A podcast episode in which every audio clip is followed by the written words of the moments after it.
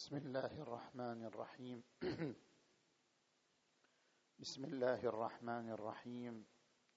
والصلاة والسلام على أشرف الأنبياء والمرسلين محمد وآله الطيبين الطاهرين.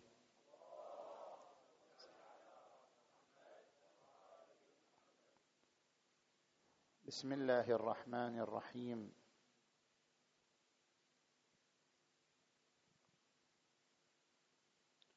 لا ينهاكم الله عن الذين لم يقاتلوكم في الدين ولم يخرجوكم من دياركم أن تبروهم وتقسطوا إليهم إنه يحب المقسطين. صدق الله العلي العظيم. هناك حديث تتناقله وسائل التواصل عن نسبة الإرهاب إلى النبي صلى الله عليه وآله. ما يقوم به الدواعش من قتل الأطفال وإحراق الأشجار وتلويث البيئة وتعذيب الأسرى والإزهاق على الأرواح تعتبره بعض وسائل التواصل امتدادا للنبي وأن ما يفعله الدواعش هو ما فعله محمد فمحمد هو أصل الإرهاب ومفتاح الإرهاب ومصدر الإرهاب ويستندون في ذلك إلى عدة حوادث تاريخية نقلها بعض المؤرخين. يقولون قال محمد اللهم صل على محمد وآل محمد. أنا سوف أكرر هذا الاسم يعني لأنه هو عبر رسالة بعد يعني. قال محمد لا تقتلوا شيخا كبيرا ولكن محمد نفسه وافق على حكم سعد بن معاذ الذي حكم بقتل جميع ذكور بني قريضه دون استثناء الشيوخ والفتيان غير المقاتلين. قال محمد لا تقتلوا صبيا لكنه نفسه استعرض الفتيان من بني قريضه وكشف عنهم ثم قتل كل من أنبت أي ظهر لديه شعر العانة. قال محمد لا تقطعوا شجرة لكن محمدا نفسه أحرق نخيل بني النضير. وقال إن هذا بإذن الله بل القرآن أمره بالإحراق وإبادة البيئة ما قطعتم من لينة أو تركتموها قائمة على أصولها فبإذن الله وليخزي الفاسقين.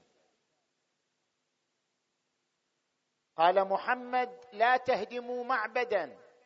لكن محمد نفسه يقول لا يجتمع دينان في جزيرة العرب وهو النص الذي ارتكز عليه محمد في هدم معابد الكفار. في الجزيرة وخارجها أو الاستيلاء عليها وتحويلها مساجد. قال محمد أوفوا بالعهود لكن محمد نقض العهود التي مع يهود الجزيرة كلهم قبيلة تلو الأخرى بذرائع تافهة. أمر محمد بالعفو والصفح عن الآخرين لكنه أمر بقتل أربعة رجال وامرأتين بعد فتح مكة ولو وجدوا متعلقين بأستار الكعبة. قال اقتلوهم حتى لو وجدتموهم متعلقين بأستار الكعبة. رغم أنه قال من دخل بيته فهو آمن ومن أغلق عليه بابه فهو آمن. محمد يقول لا تجبروا أحدا على الإسلام. لكنه في نفس الوقت يقول أمرت أن أقاتل الناس حتى يشهدوا أن لا إله إلا الله وأن محمدا رسول الله ويقيموا الصلاة ويؤتوا الزكاة فإذا فعلوا ذلك عصموا مني دماءهم وأموالهم إلا بحق الإسلام. اذا النتيجة أن محمدا هو مصدر الإرهاب. لأن هذه الدلائل التاريخية التي ذكرناها ترشد إلى أن مصدر الإرهاب ومنبع الإرهاب صدر من النبي نفسه وأن ما يقوم به الدواعش هو امتداد لما قام به الرسول في زمانه. فكيف نجيب عن هذه الرسالة؟ وكيف نجيب عن هذه الفكرة؟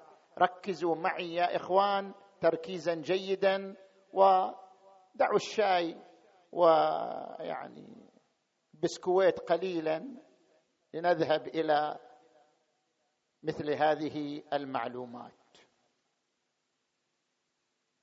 زين أنا ما قلت دعوا الشاي أصلا قلت قليلا يعني شوية ما قلت أنا أترك الشاي بالمرة. هذه الدلائل التي استشهد بها على أن النبي صلى الله عليه وآله كان مصدر الإرهاب لا بد من الوقوف معها واقعة واقعة لنعرف مدى صحتها وكيف يمكن أن تستغل في نسبة الإرهاب إلى النبي صلى الله عليه وآله. نجي إلى الأولى. لا تقتلوا شيخا كبيرا مع أنه وافق على تحكيم سعد بن معاذ.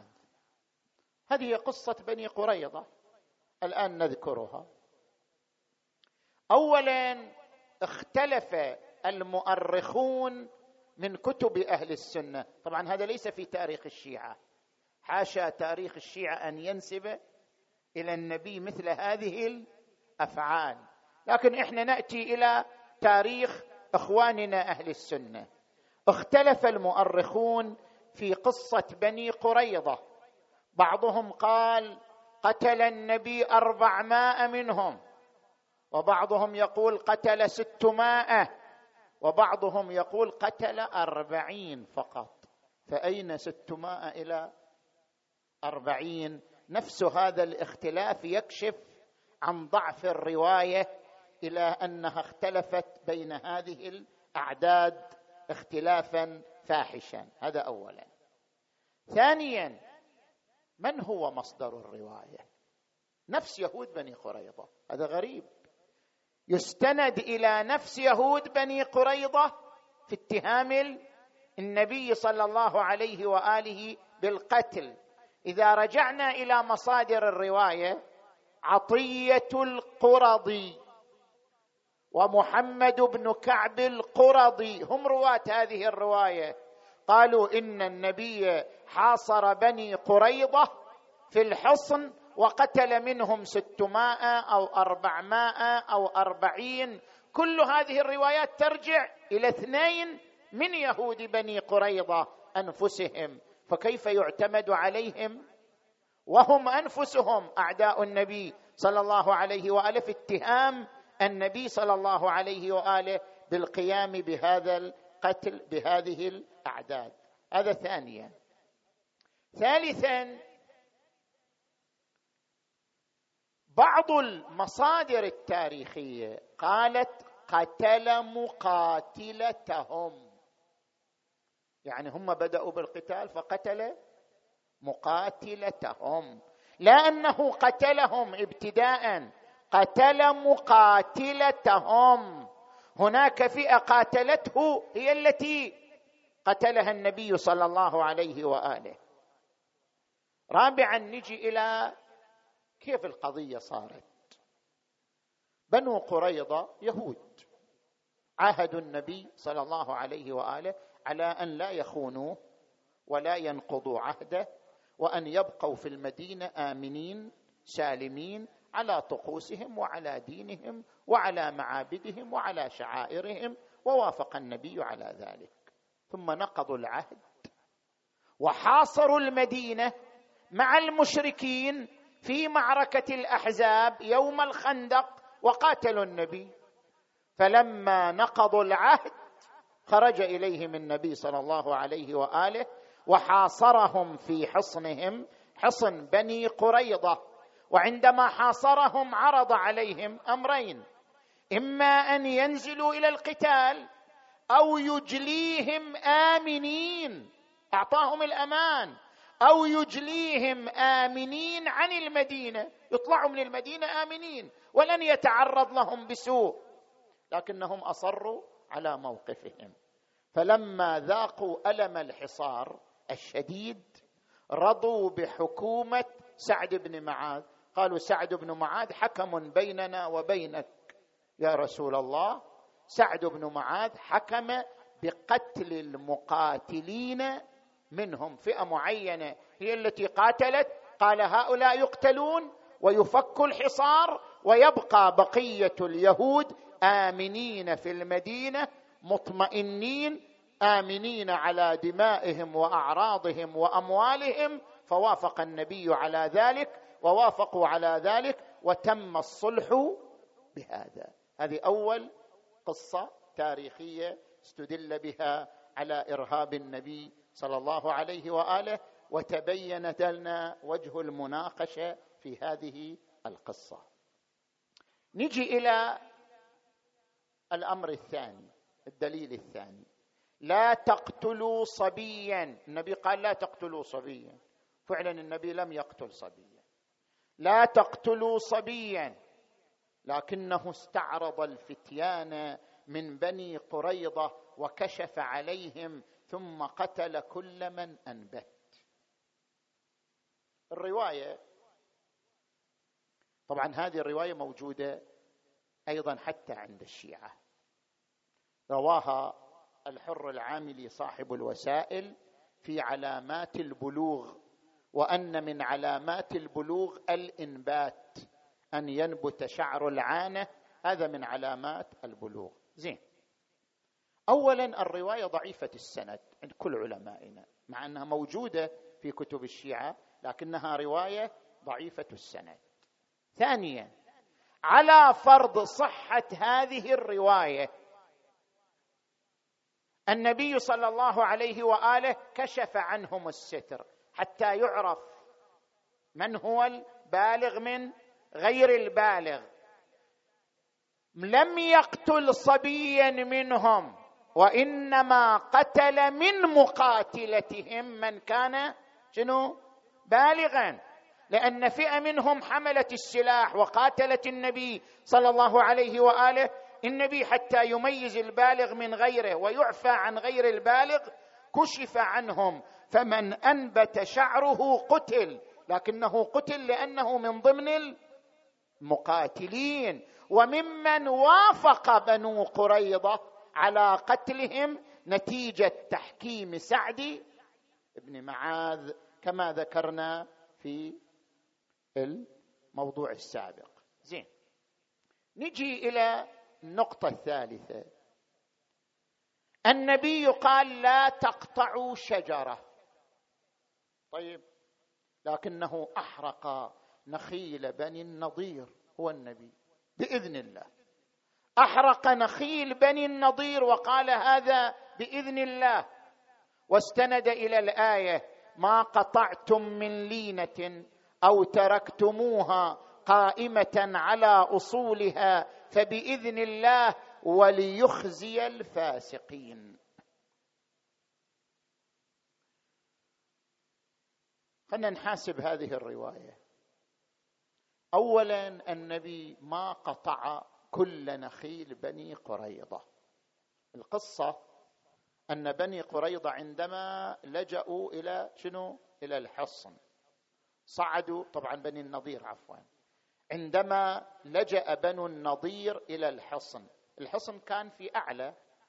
صاروا يرمون النبي وأصحابه بالسهام من أعلى ولا يتمكن النبي من الرد لوجود شنو؟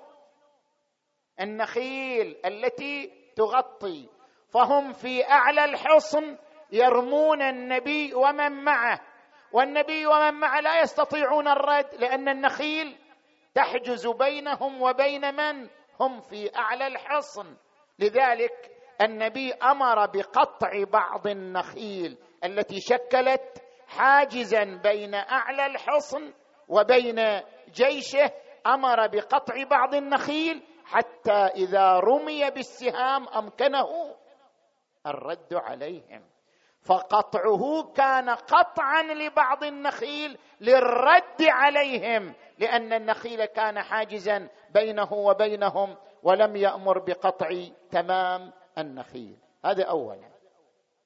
ثانيا لاحظوا التعبير القرآني. ما قطعتم من لينة. ما قطعتم من لي ما قال ما قطعتم من شجرة أو من نخلة. لاحظوا التعبير العربي الدقيق. ما قطعتم من لينة أو تركتموها قائمة على أصولها فبإذن الله وليخزي الفاسقين. ما هي اللينة؟ النخلة التي لا تنبت. النخله العقيم. النخلة العقيم التي لا تنبت يعبر عنها باللينة. فالنبي لم يقطع شجرا مثمرا منبتا وإنما قطع لينة وإنما قطعها لغرض يتعلق بالدفاع عن المسلمين الذين كانوا حول حصن بني النضير. وثالثا بنو النضير كبني قريظة هم اشتركوا معا في نقض العهد وفي محاصرة المدينة مع المشركين مشركي قريش ومقاتلة الرسول في غزوة الأحزاب وغزوة الخندق. زين. هذا الدليل الثالث الذي رددناه. نجي إلى الدليل الرابع. قال النبي لا تهدموا معبدا. لكن النبي قال لا يجتمع دينان في جزيرة العرب. يعني إما دين الإسلام أو لا. دين آخر ممنوع في جزيرة العرب. لا يجتمع دينان في جزيرة العرب وهو النص الذي ارتكز عليه من هدم معابد الكفار في الجزيرة وخارجها والاستيلاء عليها وتحويلها إلى مساجد. هذا أيضا الدليل ممنوع. التفتوا اولا نلاحظ أن القرآن احترم أهل الكتاب وكرمهم. اقرأوا آيات القرآن. قوله تعالى لا ينهاكم الله عن الذين لم يقاتلوكم في الدين ولم يخرجوكم من ديارهم من دياركم أن تبروهم وتقسطوا إليهم. ما في مانع أن تكون بينكم وبين هؤلاء الذين ليسوا على دينكم أن تكون بينكم وبينهم شنو؟ علاقة مبرة علاقة عدالة. أن تبروهم وتقسطوا إليهم. إنه يحب المقسطين. إنما ينهاكم الله عن الذين قاتلوكم في الدين. وأخرجوكم من دياركم. وظاهروا على إخراجكم. أن تولوهم. اذا القرآن فصل بين المقاتلين وغيرهم وأمر بمعاملة البر مع غير المقاتلين. هذا اولا. ثانيا عندما نقرأ قوله تعالى إن الذين آمنوا والذين هادوا والنصارى والصابئين من آمن بالله واليوم الآخر وعمل صالحا فلهم أجرهم عند ربهم ولا خوف عليهم ولا هم يحزنون. يقول النصراني والصابئي واليهودي إذا كان مؤمن بالله ويعمل صالحا له أجره ولا خوف عليه ولا هو حزين. فكيف يأمر بقتلهم وهو يحترمهم ويكرمهم بهذا التكريم بنص القرآن الكريم. ثالثا القرآن نفسه دافع عن معابد اليهود وعن كنائس النصارى. لاحظوا القرآن الكريم يقول ولولا دفع الله الناس بعضهم ببعض لهدمت صوامع وبيع وصلوات ومساجد يذكر فيها اسم الله. يعني لولا أن الله هيأ جماعة يدفعون الكيد ويدفعون الخطر لذهبت البيع والمساجد والصلوات. لهدمت صوامع وبيع وصلوات ومساجد. يذكر فيها اسم الله. هذا معناه أن القرآن يدافع عن أماكن العبادة. وهذا ما صنعه الإمام أمير المؤمنين علي عليه السلام. الإمام أمير المؤمنين مر بجيشه وهو راجع من صفين على كنيسه من كنائس النصارى. فقال بعض جيشه هذا مكان طالما عصي فيه الله. فقال الإمام أمير المؤمنين ما قل هذا مكان طالما عبد فيه الله. اذا علي سار على خط القرآن وهو احترام أماكن العبادة والحفاظ عليها. فكيف النبي صلى الله عليه وآله يأمر بهدم أماكن العبادة ولم يرد عن النبي أصلا أي نص أنه أمر بهدم معبد أو كنيسة أو أمر بتحويلها إلى مسجد لم يرد نص بهذا لا في كتب الشيعة ولا في كتب السنة. فهذا الحديث لا يجتمع دينان في جزيرة العرب حديث غير صحيح يتنافى مع الآيات القرآنية بل يتنافى مع سيرة النبي الذي عقد صلحا مع النصارى ومع اليهود وبقوا آمنين في ضمن الدولة الإسلامية يمارسون شعائرهم وطقوسهم وفي معابدهم من دون أن يمسهم سوء إلا من نقض العهد. زين. نجي إلى هذا الدليل الذي ذكر. قالوا إن النبي أمر بالعفو والصفح ولكنه أمر بقتل أربعة رجال وامرأتين بعد فتح مكة. وقال ولو وجدوا متعلقين بأستار الكعبة اقتلوهم. هل النبي كان ارهابيا في هذا الأمر؟ هل النبي كان عدوانيا في هذا الأمر؟ ليس الأمر كذلك. لماذا؟ اولا النبي صلى الله عليه وآله لو كان ارهابيا لقتل صناديد قريش مع أنه قال من دخل دار أبي سفيان فهو آمن. أبو سفيان الذي واجه النبي وقاتله مع ذلك كرمه النبي يوم فتح مكة. قال من دخل دار أبي سفيان فهو آمن. ومن أغلق عليه بابه فهو آمن. ولما أقبل صناديد قريش بين يديه قال ما ترون أني فاعل بكم؟ قالوا أخ كريم وابن أخ كريم. قال اذهبوا فأنتم الطلقاء. ولو كان عدوانيا لقتلهم. هذه فرصة. وجدهم وتحت يده كان بإمكانه قتلهم. ثانيا نجد أن النبي من عفوه وصفحه أنه جعل سهما للمؤلفة قلوبهم. اقرأوا القرآن الكريم. إنما الصدقات للفقراء والمساكين والعاملين عليها والغارمين وفي الرقاب والمؤلفة قلوبهم. والغارمين وفي الرقاب. وضع سهما من الزكاة. لمن؟ للمؤلفه قلوبهم. من هم ال... جبتوه من وقت للمؤلفة قلوب من هم المؤلفة قلوبهم؟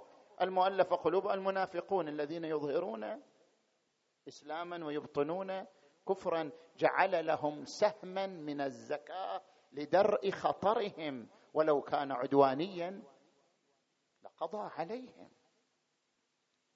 النبي صلى الله عليه وآله جميع المؤرخين يذكرون لما ذهب إلى الطائف أمروا صبيانهم وسفهاءهم بأن يخرجوا ويلقفوا محمد بالحجارة والأشواك. فأصابته الحجارة والأشواك حتى دميت رجلاه. فاستند إلى حائط وقال اللهم اهد قومي فإنهم لا يعلمون. لو كان عدوانيا لما تصرف بهذا التصرف خصوصا أنه بصر بهم بعد ذلك. اذا لماذا قتل أربعة رجال وامرأتين؟ النبي صلى الله عليه وآله عندنا مهم وعندنا أهم. هؤلاء الستة كانوا لوبي لوبي تعرف اللوبي؟ أربعة رجال وامرأتين كانوا لوبي. الطائف مكة المدينة يتنقلون بين المدن الإسلامية لنشر الفتنة بين الناس. وحذرهم النبي مرارا وأرسل إليهم من يعظهم ولم يجدي. وأمهلهم النبي تركهم إلى أن فتح مكة. فلما فتح مكة ووجد أنهم مصرون على غرس الفتنة وإيقاظ الفتنة بين أبناء هذه المدن الثلاثة أمر بقتلهم. والفتنة أشد من القتل. إذا دار الأمر بين المهم والأهم يقدم الأهم. لو فرضنا أن الحفاظ على حياتهم لو فرضنا أن الحفاظ على حياة هؤلاء السته أمر مهم لكن درء الفتنة أهم. لذلك النبي قدم الأهم على المهم وأمر بقتلهم بعد تحذيرهم انطلاقا من قوله تعالى وقاتلوهم حتى لا تكون فتنة ويكون الدين كله لله. نجي إلى الأمر الأخير. قال إن النبي قال لا تجبروا أحدا على الإسلام لكن هو بنفسه جبر الناس على الإسلام. كان يقول أمرت أن أقاتل الناس حتى يشهدوا أن لا إله إلا الله وأن محمدا رسول الله.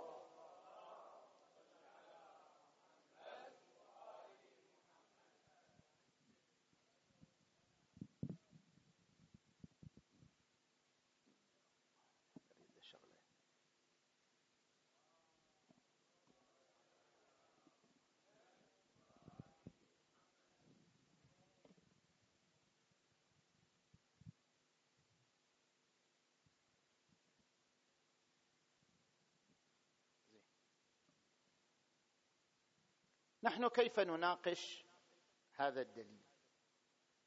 اولا نقول الأصل في الدين عدم الإكراه. قال تبارك وتعالى لا إكراه في الدين. قد تبين الرشد من الغي. وقال فمن شاء فليؤمن ومن شاء فليكفر. الأصل هو عدم الإكراه.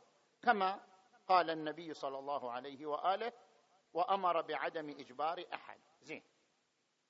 ثانيا ليس في الدين قتال هجومي.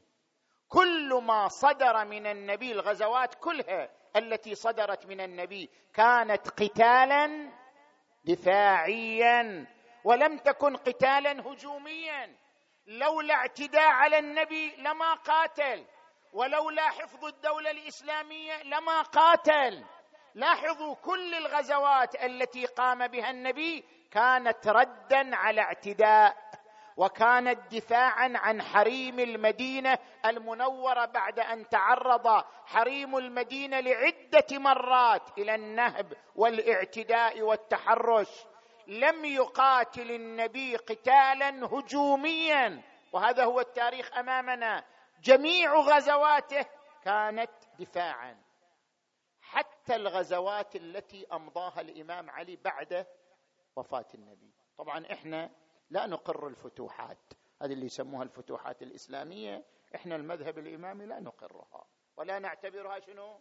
فتوحات. نحن نقول ما حصل في زمن النبي كان قتال دفاعي دفاع عن المسلمين في المدينة دفاعا عن حرمات المسلمين لما تعرضت إلى الاعتداء. أما ما يسمى بالفتوحات التي حصلت بعد رحيل النبي. الإمام علي أمضى منها معركتين فتح مصر وفتح العراق فقط.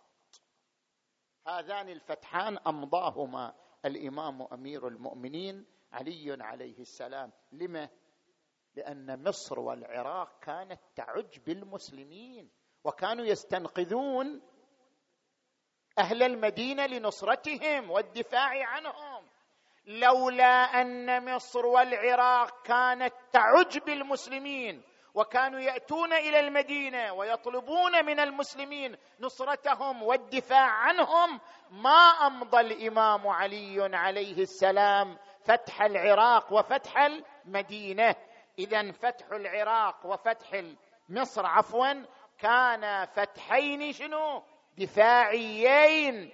عن المسلمين المتواجدين في هذين البلدين ولم يكن قتالا هجوميا. ثالثا لاحظوا عندما نقرأ القرآن الكريم نجد أن القرآن الكريم يجعل القتال بعد القتال. وقاتلوا الذين يقاتلونكم. ولا تعتدوا. يعني لا تبدأوا بالقتال. وقاتلوا الذين يقاتلونكم ولا تعتدوا إنه لا يحب المعتدين.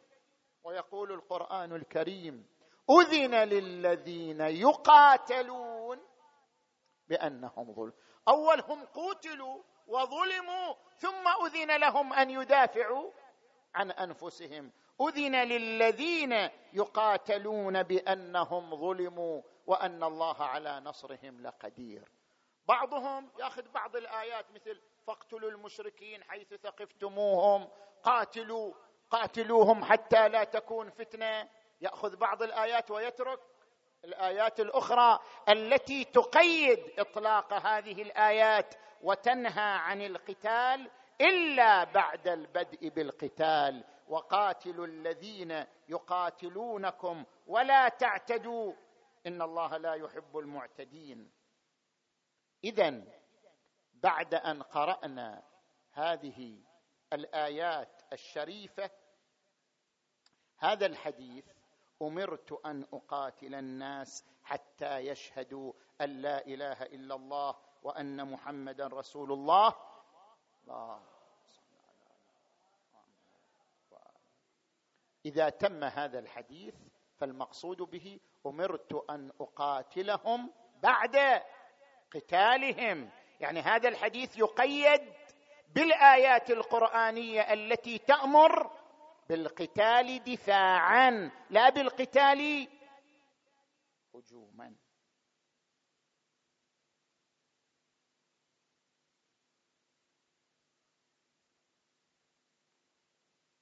وأما دعوى أن النبي لم يفي بالعهد مع اليهود فهذه غريبة جدا. أن يقال النبي هو الذي نقض العهد مع اليهود لا أن اليهود هم الذين نقضوا العهد. طيب إذا كان النبي ناقضا للعهد فلماذا لم ينقض العهد مع النصارى؟ وقد كانوا موجودين في المدينة وفي الطائف وفي اليمن وفي نجران. لماذا عاهدهم ولم ينقض عهودهم؟ لأنهم كانوا على العهد. ولم يخالفوه ولم يخالفوا ولم ينافقوا مع النبي صلى الله عليه وآله. لأنهم احترموا العهود. النبي احترم عهودهم. والنبي يمتثل القرآن والقرآن يقول وأوفوا بالعهد إن العهد كان مسؤولا. ويقول القرآن الكريم رجال صدقوا ما عاهدوا الله عليه. ويقول القرآن الكريم يا أيها الذين آمنوا أوفوا بالعقود. ثانيا النبي ما نقض عهود جميع اليهود. ثلاث طوائف من اليهود فقط. هم الذين نقضوا العهد فحاربهم النبي لأجل نقضهم العهد. وليس جميع اليهود المقيمين في هذه المناطق في المدينة وما حولها. وثالثا لاحظ بعضهم يتمسك بحديث أمرت أن أقاتل الناس. هل أن النبي أمر أن يقاتل الناس كلهم؟ القتال كان فقط مع المشركين وليس مع أهل الكتاب. ليش؟ القرآن يذكر لنا ذلك. لنقرأ آيتين من القرآن.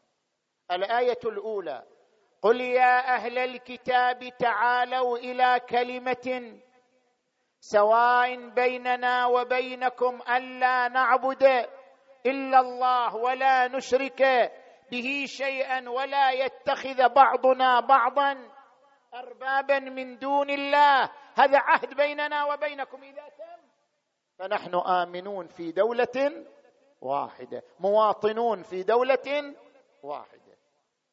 النص الثاني النص القرآني الآخر الذي يتحدث عن أهل الكتاب.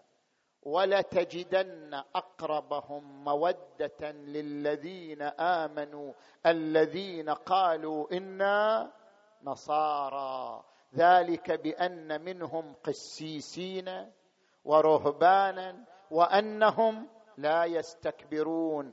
وإذا سمعوا ما أنزل إلى الرسول وإذا سمعوا ما أنزل إلى الرسول تكاد ترى أعينهم تفيض من الدمع مما عرفوا من الحق. يقولون ربنا آمنا. فاكتبنا مع الشاهدين. أهل الكتاب الذين احترموا احتراهم الرسول. والذين بقوا على إيمانهم مسالمين سالمهم الرسول. فالرسول لم يقاتل الناس كلهم. قاتل فئة خاصة من الناس وهم المشركون الذين أصروا على قتاله. وأما أهل الكتاب الذين بقوا على العهود فقد احترمهم النبي صلى الله عليه وآله. وهناك نص ثالث وقاتلوا الذين لا يؤمنون بالله ولا باليوم الآخر ولا يحرمون ما حرم الله ورسوله ولا يدينون دين الحق من الذين أوتوا الكتاب. فئة من أهل الكتاب هم الذين نقضوا العهود ولم يدينوا بدين الحق. هؤلاء قاتلوهم من الذين أوتوا الكتاب حتى يعطوا الجزية. فإذا أعطوا الجزية ينتهي القتال حتى يعطوا الجزية عن يد وهم صاغرون. والجزية ضريبة. واحد يقول ليش تأخذوا ضريبة على أهل الكتاب؟ طيب إحنا نأخذ زكاة على المسلمين. والزكاة التي تؤخذ من المسلمين أكثر من الضريبة التي تؤخذ على أهل الكتاب. إذا تحسب مقدار الزكاة ومقدار الجزية تجد أن الزكاة التي تؤخذ من المسلمين أكثر من الجزية التي تؤخذ من أهل الكتاب. وهي ضريبة ضريبة تؤخذ على كل مواطن ضمن الدولة الإسلامية.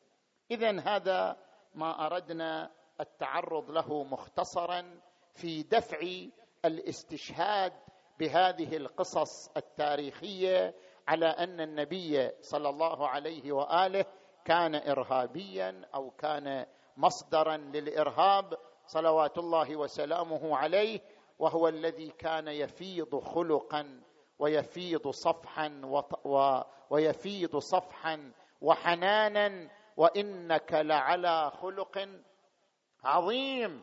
فبما رحمة من الله لنت لهم ولو كنت فظا. غليظ القلب لانفضوا من حولك. ويقول القرآن الكريم وما أرسلناك إلا رحمة للعالمين. هذا الذي تعامل مع العباد كلهم بالحنان والعطف والرحمة. حتى المنافقين منهم حتى آل أمية عندما بصر بهم يوم فتح مكة قال اذهبوا فأنتم الطلقاء. لكن كيف جوزي من بني أمية؟ كيف عامله بنو أمية؟ اعتدوا على ذريته وأبادوهم عن آخرهم. هكذا كان جزاء النبي الرحيم العطوف أن تباد عترته ويعتدى على ولده يقول دعبل الخزاعي يقول دعبل الخزاعي يذكر لنا الفارق وآل رسول الله في الفلوات بنات زياد في القصور مصونة وآل رسول الله في الفلوات وآل رسول الله تسبى حريمهم. وآل زياد آمنوا السربات وآل رسول الله نحف جسومهم وآل زياد حفل القصرات يذكر هذه الأبيات للإمام الرضا عليه السلام. إلى أن وصل إلى هذا البيت أرى فيئهم في غيرهم متقسما وأيديهم من فيئهم. صفرات نظر الإمام إلى يديه قال صفرات صفرات. ثم عرج بأبي وأمي إلى ذكر الحسين وذكر كربلاء. قال سقى الله قبرا بالمدينة غيثه. فقد حل فيه الأمن بالبركات.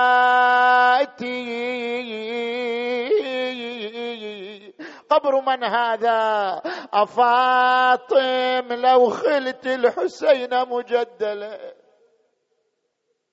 أيا راكبا إن جئت طيبة مقبلا. فعرج على مكسورة الضلع معولا وحدث بما مضى الفؤاد مفصلا. شي يقول؟ أفاطمة لا خلت الحسين وقد عايا عطشانا بشايا الطفرات يا زهراء قضى ظاميا.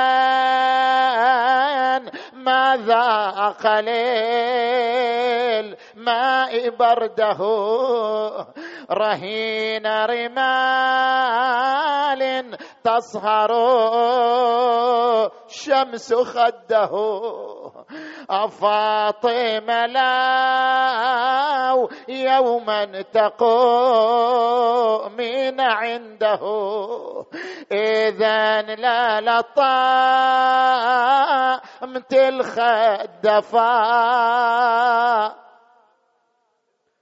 وأجريت دايا مع العين بيل. لأن الوالدة والقلب لهفان. لهفان ودور عزبني وين ما كان. ويلي على ابن الماء يا يا يا يا الماء يا يا يا يا تعطشا يا يا يا. ويلي وتلعب عليه الخيل ميدان. إيه والله وتلعب عليه الخيل. الخيل ما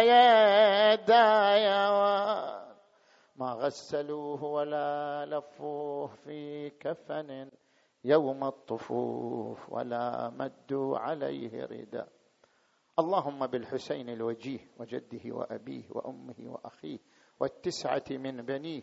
اللهم اغفر ذنوبنا واستر عيوبنا وكفر عنا سيئاتنا وتوفنا مع الأبرار. اللهم اجعلنا في هذا الشهر الشريف من عتقائك من جهنم وطلقائك من النار وسعداء خلقك بمغفرتك ورضوانك يا أرحم الراحمين. اللهم كن لوليك الحجة بن الحسن صلواتك عليه وعلى آبائه في هذه الساعة وفي كل ساعة وليا وحافظا وقائدا وناصرا ودليلا وعينا حتى تسكنه أرضك طوعا وتمتعه فيها طويلا. وارحم أمواتنا وأموات المؤسسين والمؤمنين والمؤمنات وإلى أرواح الجميع ثواب الفاتحة تسبقها الصلوات.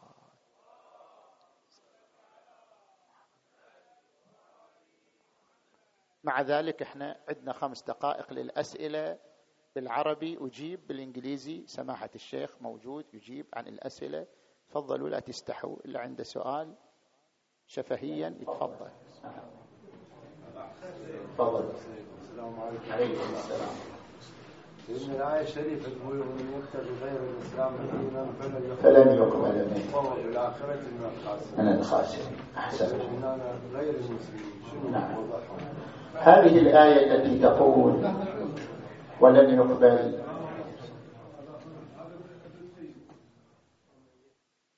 سيدنا خلينا نكمل وبعدين اللي يريد يطلع خليه يطلع. بعد على راحته نكمل. ومن يبتغي غير الإسلام دينا فلن يقبل منه. دين الإسلام مو دين النبي صلى الله عليه وآله. دين الإسلام هو دين إبراهيم الذي يجمع الأديان كلها. مسيح يهود إبراهيميين كلهم تحت دين الإسلام. لأن القرآن يقول إذ قال له ربه أسلم. قال أسلمت. لرب العالمين. ووصى بها إبراهيم بنيه لا تموتن إلا وأنتم مسلمون. كلهم مسلمون. دين الإسلام لا يراد به شريعة النبي صلى الله عليه وآله. فعندنا دين واحد. كل الأديان تدخل فيه. الفرق بين الأديان في الشريعة وليس في الدين. الشريعه يعني طريقة العبادة. ولذلك يقول القرآن الكريم شرع لكم من الدين ما وصى به نوحا نفس الدين والذي أوحينا إليك وما وصينا به إبراهيم وموسى وعيسى أن أقيموا الدين دين واحد ولا تتفرقوا فيه. وقال في آية أخرى لكل جعلنا منكم شرعه يعني الفرق في الشريعة في العبادة. لكل جعلنا منكم شرعة ومنهاجا. نعم. تفضل. سؤال آخر. تفضل. سيدنا. سيدنا بالقران الكريم نعم. العباد قسم من عدم المؤمنين في الجنة خالدين وغير المؤمنين في النار خالدين. لكن ما قال الجنة أو النار خالدة؟ قال اللي يدخلها خالد. صحيح. هناك من يقول أن مصير الجنة والنار هو فناء. فإذا كان مصير الجنة والنار فناء زين هاي العبادة تصلي وتصوم وقسم لا. زين شنو الفائدة إذا من الصوم والصلاة؟ إضافة إلى ذلك أنه هل أهل البيت عليهم السلام من ضمن هاي العباد هل مصيرهم إلى الفناء؟ شكرا.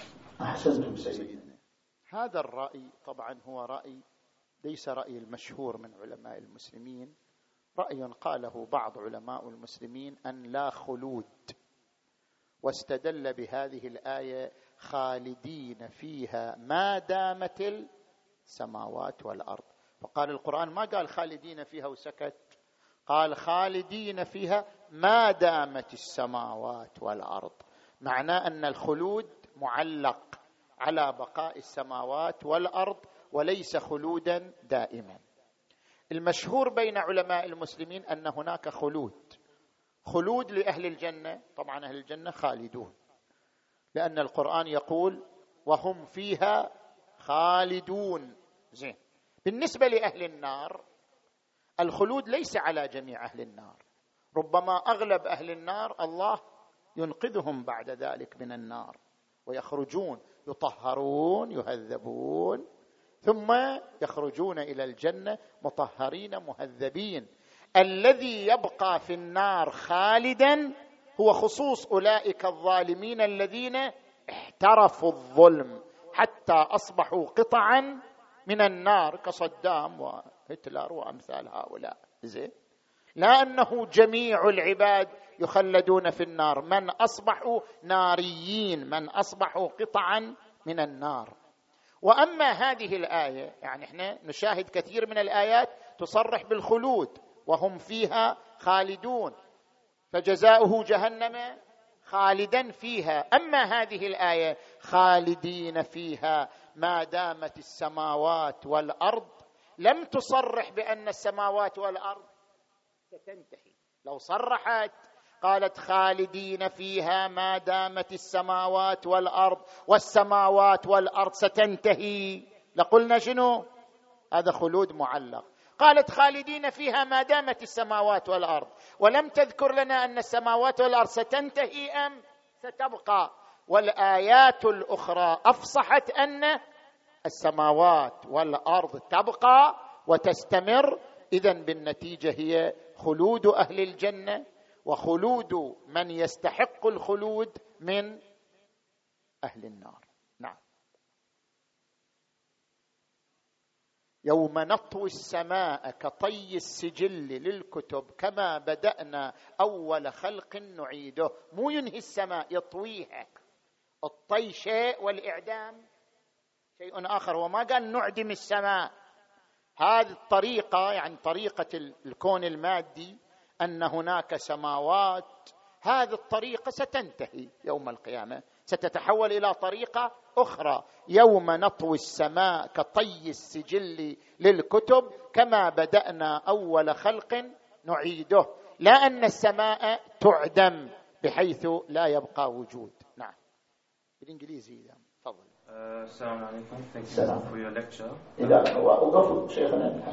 يسمعون جميع um, We just wanted to ask regarding nowadays the number of the ex-Muslims uh, is increasing dramatically, and um, not only that, but they are also portraying Islam in a bad way. Um, most of them are from the Salafi uh, background, but what is expected of us, because as you said in your lecture that we can't, we cannot force it upon them. What can we do to improve this situation? Whether it's a person who used to be a Muslim or a person who just has a negative uh, propaganda for Islam, like we see today. Mm-hmm. The responsibility is simple. One person writes one article against the Prophet of Islam. We write five articles in promotion. One person makes one video against the Prophet of Islam. We show them the truth. As I said, there's no force in religion. But the problem is they don't know the truth. It's not presented in front of them. So when we are attacked in one way, now unfortunately we don't even do one of these responses. But the job is to respond at least five times as much. So that they are aware and we place it in front of them so that no one remains ignorant of what actually we have uh, with regards to our religion.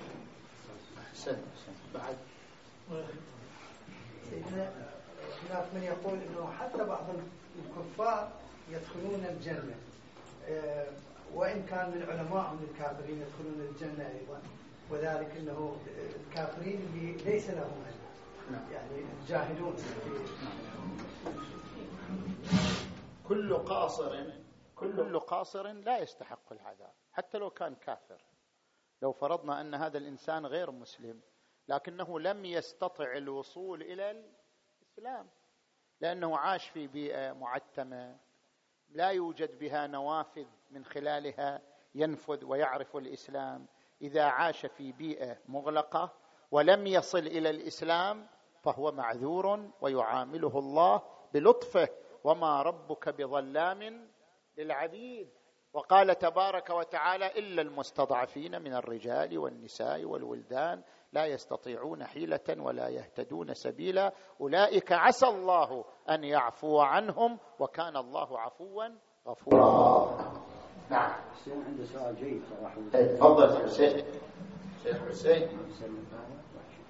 السلام عليكم تعال تعال تعال حتى الميكروفون يسمعوك الجماعه تفضل يا شيخ حسين.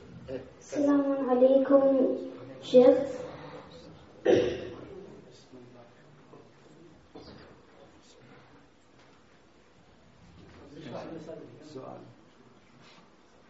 If the Prophet وسلم, told Imam Ali alayhi to cut the tongue off the one that uh, that uh, was writing a negative po- uh, poetry of the Prophet wasallam. But how did he know not to cut his tongue off and he told him to go to safety? So this is our issue with why we follow Amir al-Mu'mineen alayhi salam. The reason we follow Amir al-Mu'mineen alayhi salam is because we said no one knows the Prophet of Islam better than Amir al-Mu'mineen. No one is closer to the Prophet of Islam than Amir al-Mu'mineen alayhi salam. No one will understand every single action of Rasulullah sallallahu alayhi wa alayhi better than Amir al-Mu'mineen alayhi salam.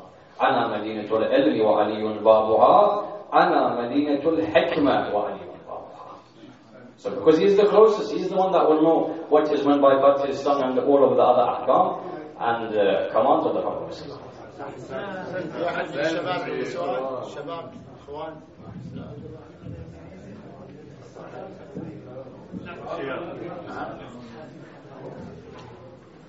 لكم سؤال تفضل تطرقت لمبحث الإنسان النوري والإنسان النار. هذا خلوها الليلة الأخرى بعد فيها نار ونور. خلينا الليلة على النور. ليله جمعه بعدين وآخر دعوانا أن الحمد لله رب العالمين والصلاة والسلام على محمد واله الطاهرين.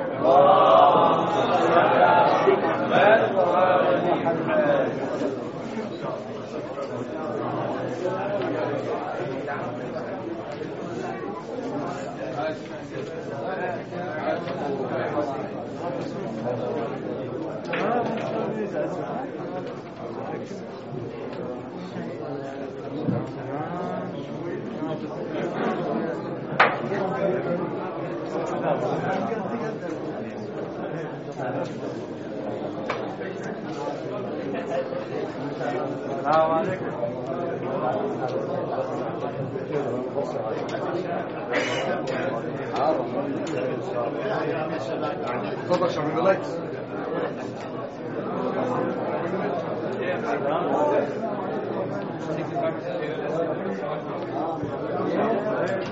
you.